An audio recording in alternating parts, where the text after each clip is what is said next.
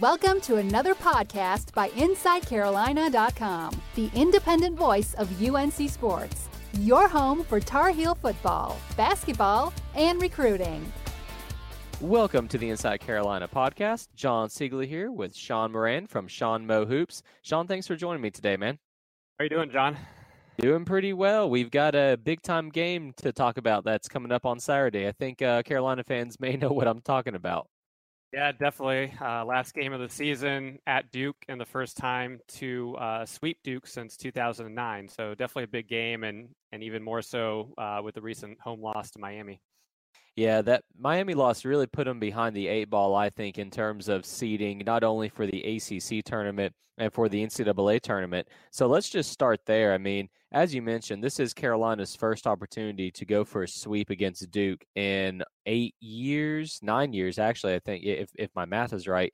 And the Duke game is always important, but even Roy said that it's not usually one of the must win games. But that may be different for this team.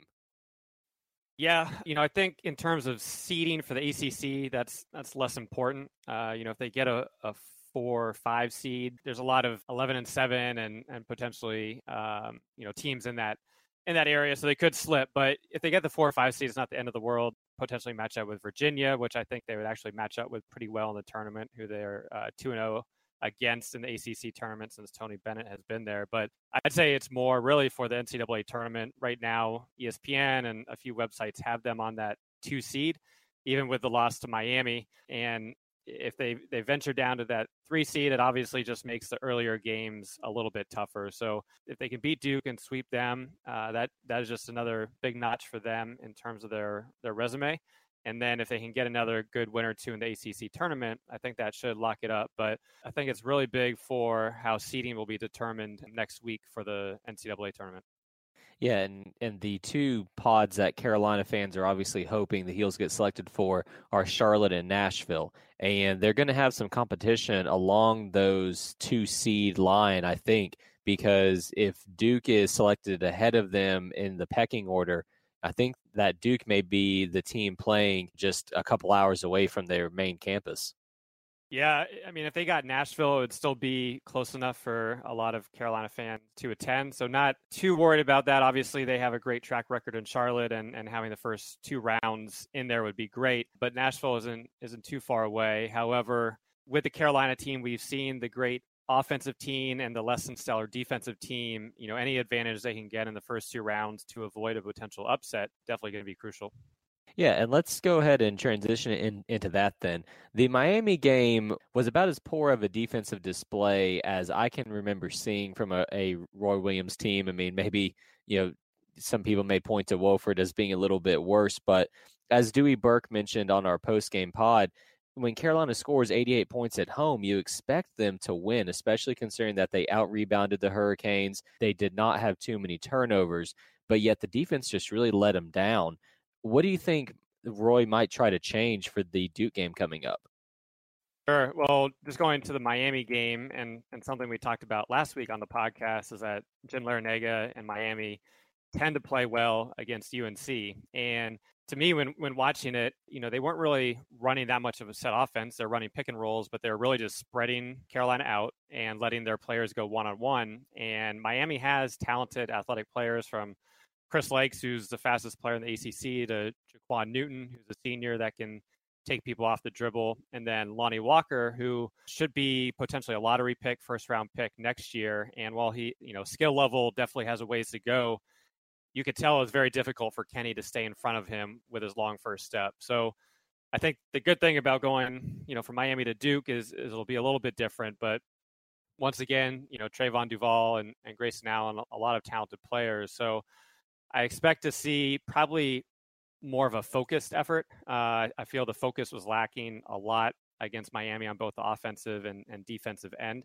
And really kind of getting into the Duke game, the way Duke has has really slowed the tempo down in the games they've been playing ever since they lost to Carolina. Um, I think will make that also a little easier on the defensive end of not having that, you know, really breakneck speed that the game was played at originally. So I think it's really just kind of more of a focused effort and just you know they, they really struggle in in the pick and roll situations at times and and just talking and and being aware of of kind of what their their man is doing on the on the offensive end. I don't recall Duke utilizing the pick and roll too often during that first game in Chapel Hill. Eh, do you think that that's been a big staple of the Duke offense this year, though?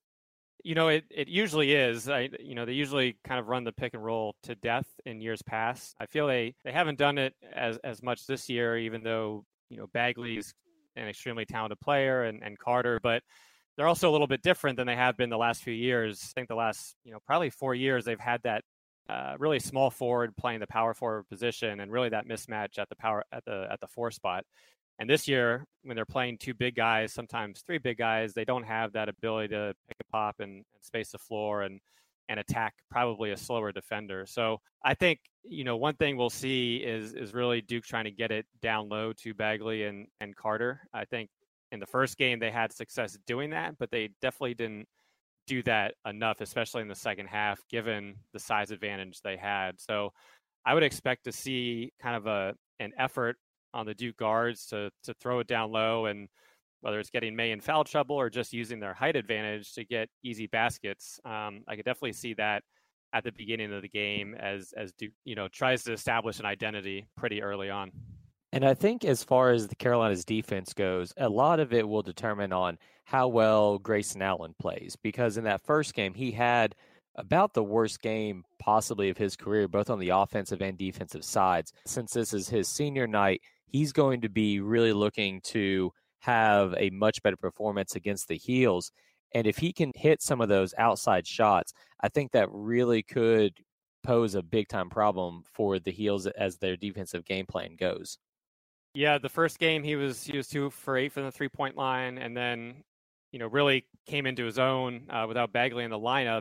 And it wasn't until the Syracuse game this past weekend where he was 0 for 6 from the three point line and then went 4 for 15 from Virginia Tech. So I, you know, I highly doubt he'll, he'll go 0 and 6 in his senior night against Carolina that has one of the worst three point defenses in the league. So, you know, I think slowing him is, is definitely going to be key, but it's also keeping Gary Trent contained as well, given he's been relatively lights out. And, you know, once again, you look at that Syracuse game, and it's kind of a stat that I have to do a double take on, but they shot two for 18 from three, which is, you know, something you never see from a Duke team, yet they were never really threatened at all in that game. And that just kind of goes to how they've really changed up their style of play.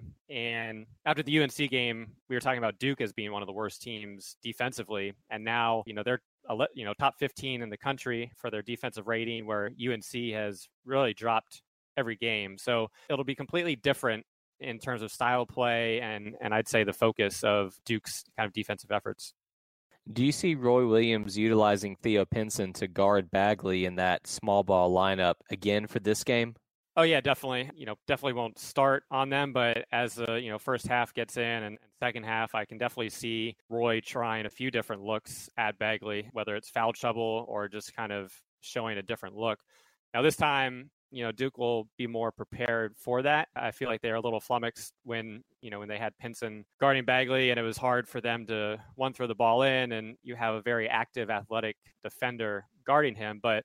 I feel this time they'll they'll try to get Theo on the low block and, and get Bagley with good position. But I think we'll definitely see that with, with Theo, just given how versatile he is, going from, you know, probably guarding Duval all the way to Bagley. But it'll kind of come down to what type of style Roy wants to play. Is he going to double the bigs at all? And if so, obviously that leaves the, the shooters open on, on the wings from Allen and Trent. Or is he going to play straight up? And if he's playing straight up, you know, can Luke Maye and Manley when he comes in or, or Cam Johnson, can they defend adequately enough in the post? And, you know, we saw a lot of time in the first game, especially the first half, Bagley was having his way. And when he missed it, it was pretty easy for him to get an offensive rebound. So that's that's going to be key is can UNC keep the Duke bigs off the boards for their second chance opportunities? All right, and let's start talking about what the Heels can do on offense. The team has been shooting the ball really well during these last few games. And how do you think the Heels may attack that Duke 2 3 zone that, like you said, has actually improved their defensive rating to be now in the top 15 in the country? Yeah, well, I think you know how they attack it will be will be interesting because the, the main point of the Duke defense is to make it more difficult for uh, the opponent to to shoot threes and get those unguarded looks that that UNC was getting the first time. And then, you know, with the three or four wings that they're kind of using, they're cutting off off the wings, and then they're just putting Bagley or Carter or one of the bigs really down low to kind of protect the rim. So one of the things we saw in the first game was whoever had the ball had an advantage and they could get to the rim pretty easily. And oftentimes it was pretty unchallenged. And and now, given one guy is is usually in the paint, they're going to have more contested looks. But with the ability to shoot from almost every position, I think for UNC it's just going to come down to moving the ball quickly, kind of you know how they played against Syracuse of putting Pinson or Maye flashing you know into the the middle around the free throw line or a little bit into the corners and really just making quick decisions. Um, you know, I know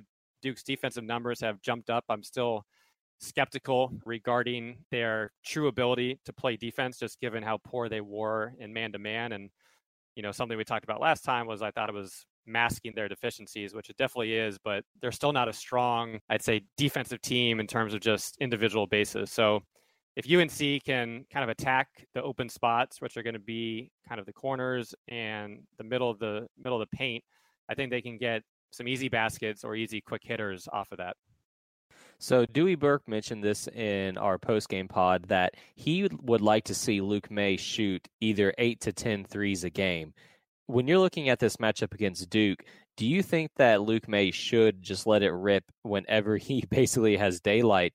Because it seems like as of late, he's been a little bit hesitant to shoot the ball, especially after that NC State game where he just went lights out.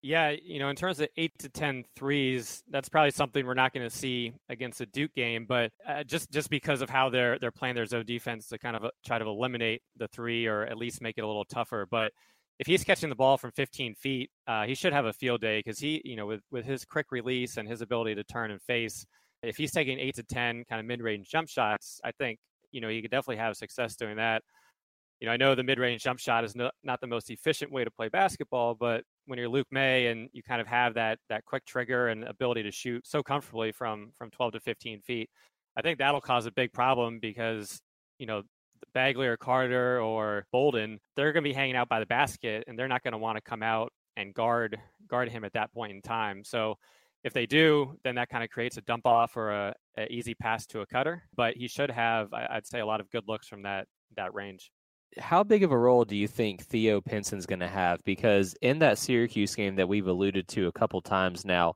Carolina was really able to get a lot of good looks attacking that 2 3 zone. And much of that was due to Theo working that elbow free throw spot. Do you think Roy is going to use him in the same way against Duke? I think Theo's going to have, or he has the potential to have another another really big game. You know, as we talked about, he's been been playing great, and and you know when it's not scoring, he's rebounding, and you know each each game it's kind of a new career high, whether it's points, rebounds, or assists. So the last two games he's had seven and eleven assists, but I think kind of what you were talking about, getting into that paint or that ability to cut to the basket is going to be huge.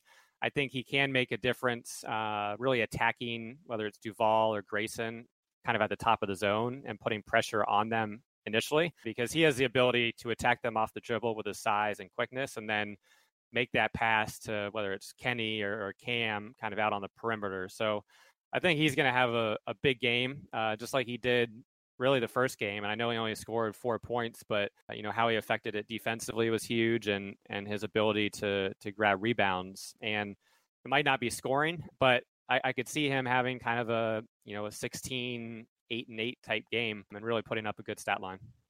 If Carolina is going to be victorious in Cameron Indoor, which of the heels do you think must play their best game? Ooh, that's a that's a tough Tough question. I'm gonna go.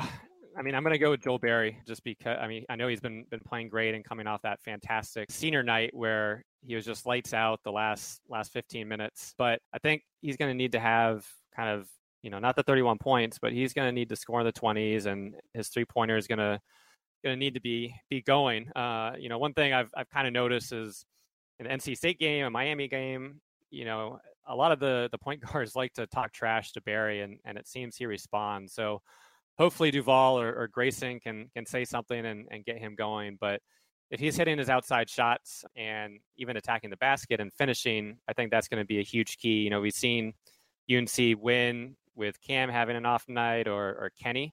And I know Kenny had a huge game against Duke early, so they're going to be be focusing on him and making sure he's not getting those those unguarded looks. But you know, I would say Berry, although to beat Duke is going to have to be a you know as cliche as this is a, a good team performance.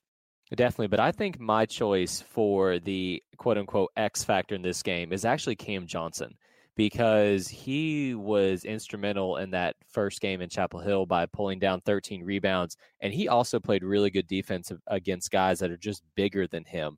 So I think that if the Heels are going to win on Saturday, Cam is going to have to have another big time game at that three slash four spot. Yeah, no, I definitely don't disagree with that. And how Cam played against Duke the first time was huge, just given when you're giving up that size, you you know everybody really needs to be be focused, whether it's rebounding or, or helping or fronting. So with his ability to shoot and his size, I think he can definitely, as you said, kind of be the be one of the guys that can really alter the game.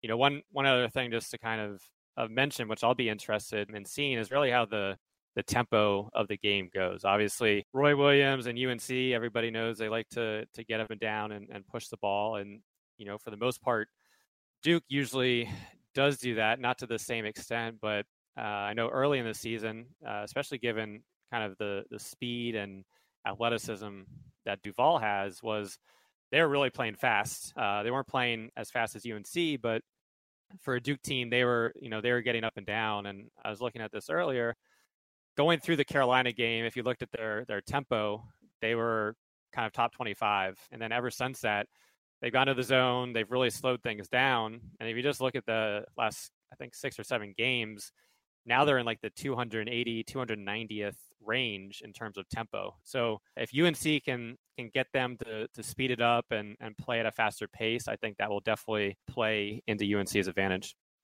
And then what about the Carolina bench? Do you think that this is a game that you know Roy may have to call up Sterling Manley or Garrison Brooks and really pull some minutes just in the flow of it, or do you think Roy may try to run the starters for a majority and really just have to turn to the bench in case someone gets in foul trouble? You know, I, I definitely think Sterling and Brooks will be getting the playing time, and it might be a case of how we've seen of you know if Sterling plays well in the first half, he'll continue to get minutes, or if he, he doesn't play well, then we'll we'll see more of Garrison Brooks. But I think with the size advantage that Duke has, they're definitely going to have to get minutes during during the game just to kind of give a different look and kind of give some help on the on the boards. So I, I think both of them, you know, will definitely have an impact and and hopefully the bench, you know, not just the two big guys, but when you're talking Platek and and Robinson, hopefully they they can add something as well. Platek didn't have a, a, good game against Miami. You know, he missed the three badly and was getting getting beat off the dribble. But I feel both of them can can hopefully impact the game by making you know one or two threes and and holding their own on the defensive end. But you know it's going to take more than the starters to to beat duke. And you know when they do come in off the bench they're going to have to have kind of an impactful few minutes and basically not be a disadvantage to the team during the minutes that they're in. So whether it's Manley or Brooks or Robinson or Platek or even Seventh Woods, I, I think everybody's going to need to need to play well at Cameron to come out with the the win. All right, let's close out the Duke segment with two last questions, Sean, and I'm going to ask them to you at the same time. First one is what do you think will be the deciding factor in this game? And then finally, go ahead and give me a prediction of who do you think will win? All right, the deciding factor I, I think is going to be how effective is Duke inside. I, I really think they're going to try to try to pound the ball in and establish their identity down low by getting easy baskets with both Bagley and Carter. And then, you know, once they do that, will that open up things for Trent and and Allen on the wing? So I think determining the game is going to come down to can UNC defend those guys in the post. You know, we know both teams are going to be shooting and and making a lot of threes, but yeah, it's going to come down to to the ability for UNC to to stop the big guys and at the same time continue to put pressure and keep them off the boards. You know, when you when you look at this game, uh, Duke is number one in the country in offensive rebounding, and Carolina is number two. So Carolina won that advantage in the first round, and and really that was kind of one of the key factors. So if they can do that again, or hold um, you know Duke to lower than that their average, I think that'll be a definitely a turning point in terms of the, the prediction. Uh, you know, so looking at this, the, the spread hasn't come out, but looking at KenPom, it has Duke 88, Carolina 81. I, I I'd say the last two years I've felt very strongly about UNC coming in and, and beating Duke just because I thought they were the better better team. This year I feel they're pretty even given they they won the first game. And maybe this will be a hopeful reverse jinx, but I'm gonna go kind of a 82 to to 77 Duke victory. Yeah, I agree with that. And, you know, I think Duke will also come away victorious on Saturday the combination of playing at home, having the crowd kind of pump them up. I think Grayson Allen will actually have a decent game that this go around. And I think it, it will be close, but you know, Duke just has a little bit more going for them. But it's, it's like you said, I do think that this is a game that will be more of a toss up. And Carolina absolutely has a shot in this one because, you know, for all the talk at the beginning of the year about Duke having you know just this incredible talented roster. The teams are not that far apart really. So we shall see. But let's go ahead and take a quick break. When we get back sean i want to talk just for a few minutes about the point guard position because it's really been a point of heavy debate on the message board and amongst carolina fans. So we'll just spend a couple minutes talking about that when we come back and we are back with the Inside Carolina podcast. John Siegley here with Sean Moran. And Sean, as we mentioned before we went to break, I wanted to close this podcast out with a little bit of talk on the point guard spot. The news broke today that Jalek Felton has officially left the university, so that erases any questions about his availability for next season, which means that after Joel Berry graduates, Carolina is looking at Seventh Woods being the lone returning point guard I don't count Platek as a point guard. I think he is a shooting guard all the way. And there's just not a whole lot of depth there at that point guard spot now.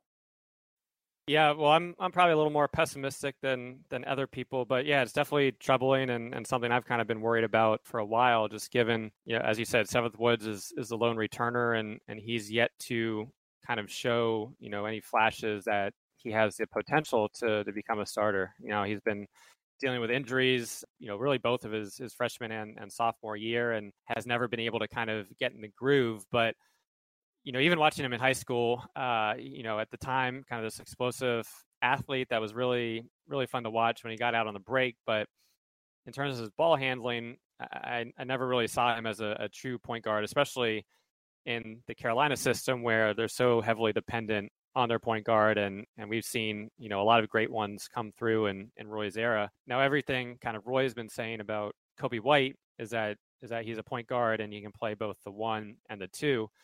And you know to have the most talented lineup out on the court, uh, it will involve Coby playing playing the one and and Kenny at the two. Obviously, depending on on who's coming back and and how things shake out, but I'm still uh, you know, a little pessimistic on on that, just given how great of a scorer Coby is. And I know, you know, he is a good passer and, and has a good feel, but uh, you know, I, would rather have kind of a true point guard and, and somebody that can distribute to Kenny and Coby on the wings and just let them, you know, Kenny shooting the three and, and Coby attacking the basket and, and pulling up for his his uh you know dribble jump shots. But unfortunately that's not how it'll look. So you know, it'll be interesting next year and, and something I'm I'm worried about, uh, just given how important the point guard play is. But you know, maybe that's an opportunity for for Rechon Black to to step in. And you know, while he's six seven, six eight, uh, he does have kind of that ability to bring the ball up. So maybe you know he's seen more minutes, kind of playing that that Theo Pinson role of being the ball handler and, and distributor. And that kind of frees uh, Coby and, and Kenny up on the wings to to really do their thing. So I have not watched many complete games of Colby White. A lot of what I've seen of him has just been the highlights, and I assume that's probably the case for most Carolina fans. But when you're taking his games in in the more the aggregate, do you think that Colby has the attributes that Roy Williams looks for in his point guards, with the ability to see the whole court, kind of set up plays before they happen? Anything along those kind of lines? Yeah, I mean, he's definitely a talented, talented player, and and he has good vision, and and is just you know a, strong overall offensive player. You know, I, I do think I would love to see him just kind of you know get the ball on the wing and attack. Uh, so I don't think we're going to be seeing any of the you know the Kendall Marshall type get the ball out of bounds and and throwing the three quarter court passes or anything like that from him. Uh, but I think he will have the ability to to push the ball up and and kind of play in that up tempo system that that Roy likes. But to me, you know, it, it is concerning just how important, as we said, the point guard play is is for UNC. And even when we've seen Felton and and Marshall and Berry, and you know, it takes them takes them a while to kind of learn the system and and get up to speed. So I could definitely see some some growing pains um, with that, but you know, Roy's been wanting to kind of go that combo guard style, and you know, it does give another uh, legitimate scorer out at the point guard spot. But uh, you know, with with Seventh Woods, it'll be be interesting to see. You know, can he get healthy and and can he develop? And you know, to me, it, it looks like he's gained a lot of upper body strength, and I don't know if that's playing a, a factor in kind of his, I'd say, reduced athleticism um, along with the injuries, but you know, in high school, whether it was the mixtapes or seeing him in person, just this freakish athlete that, you know, could come do, you know, the chase down block or, or really explode to the basket. And, and we've yet to see that. But I think it's going to be a mix next year of, of Coby, uh, some seventh, and then, and then probably more Rechon Black than we anticipated. But, you know, hopefully it'll be, be Coby in that starting lineup, you know, at the beginning of the year. Yeah, and Leaky Black is the freshman that you mentioned a couple times he is played that point forward for his high school and AAU team, I believe, for several years now. But what about Nassir Little? Do you think that he might be given a little bit more of a distribution ball handling? Because from what I've seen of him, he may actually have that ability as well. Well, in, in terms of of Rechon, yeah, he has been kind of playing that, whether it's high school or, or AAU. So he has always had that the ball in his hands, and he is, you know, in terms of his stat line, if you had to project it, it ideally it would look a little bit like Pinson's. He's never going to be the 20 point, uh, you know, 25 point scorer, but he's going to give you maybe, you know, six to eight points, a few rebounds, and a few assists. So he's going to be more of kind of a stat stuffer, which I think could be valuable in terms of, you know, okay, let's let him handle the ball a little bit more. And and then we can let our scorers do their thing. In terms of Nas Little, uh, you know, I, he definitely, when I've watched him, you know, I got to see him in person over the summer, and unfortunately, he was hurt when I tried to watch him during the school year this year. But when watching his game on film, his handle is definitely tightened up uh, when he gets the ball on the wings and he's able to attack with these quick dribble moves. But it's still, you know, he's it still needs some work, I would say, just in terms of you know bringing the ball up and handling under pressure. But when he gets the ball on the wings, I think he can definitely attack off the dribble. But I, I would see him more as kind of the the small forward or kind of uh, stretch four next year.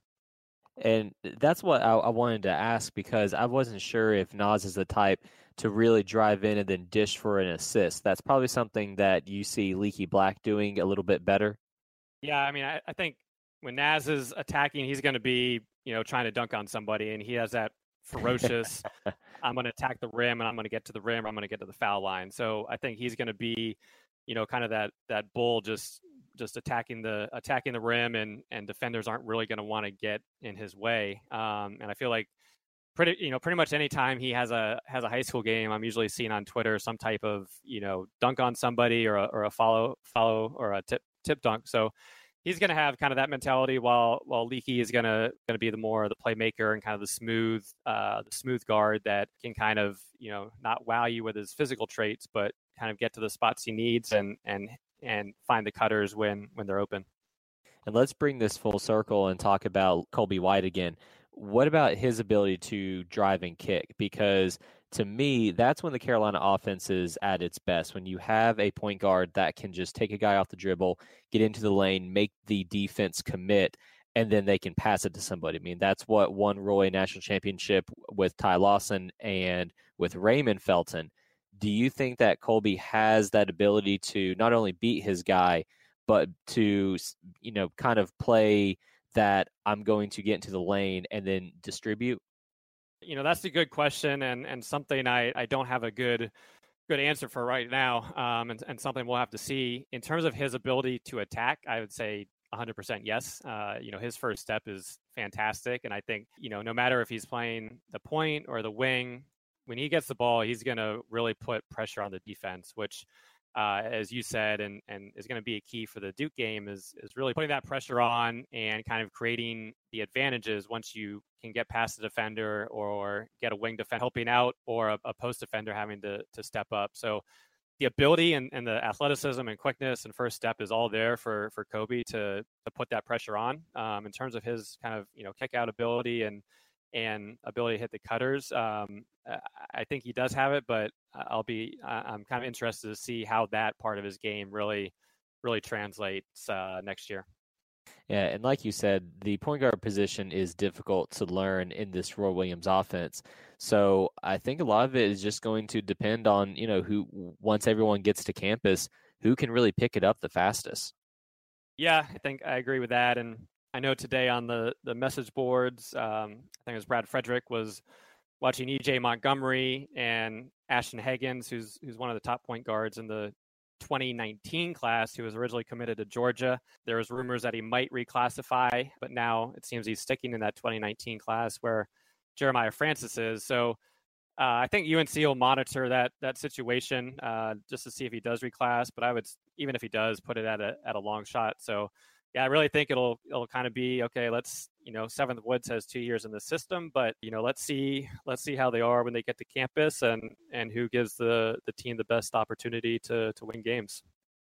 It's definitely going to be a huge talking point over the summer. So we will talk more about that then and just keep tabs on all the developments that we hear out of summer camp. But hey, Sean, again, really appreciate you jumping on here with me, man. We will talk again next week after the Duke game and see about how the ACC tournament seeding shapes up. All right. Sounds good, John. And, and hopefully next time when we chat, we're both uh, eating our words for the, the UNC Duke prediction. I certainly hope so. Uh, and just real quick, Sean, where can people find your work again? Sure. The website, seanmohoops.com. And I uh, haven't had anything up there uh, since the Drew Russell three on three podcast, but should be going through some all all conference and uh, Player of the Year awards over the weekend. So I know we talked about this last time, but ACC, I'm still going Jerome Robinson. So we'll see how that shakes out over the next few days. Well, Bagley and Luke Maye can certainly make a case on Saturday, considering that they'll be their teams will be going head to head. I don't know how much of a matchup we'll see them going one on one, but yeah, I think when the voting comes out, it'll be some good conversations. But that'll do it for us tonight. We'll talk with everyone again soon. Thanks for listening to InsideCarolina.com, the independent voice of UNC Sports, your home for Tar Heel football, basketball, and recruiting.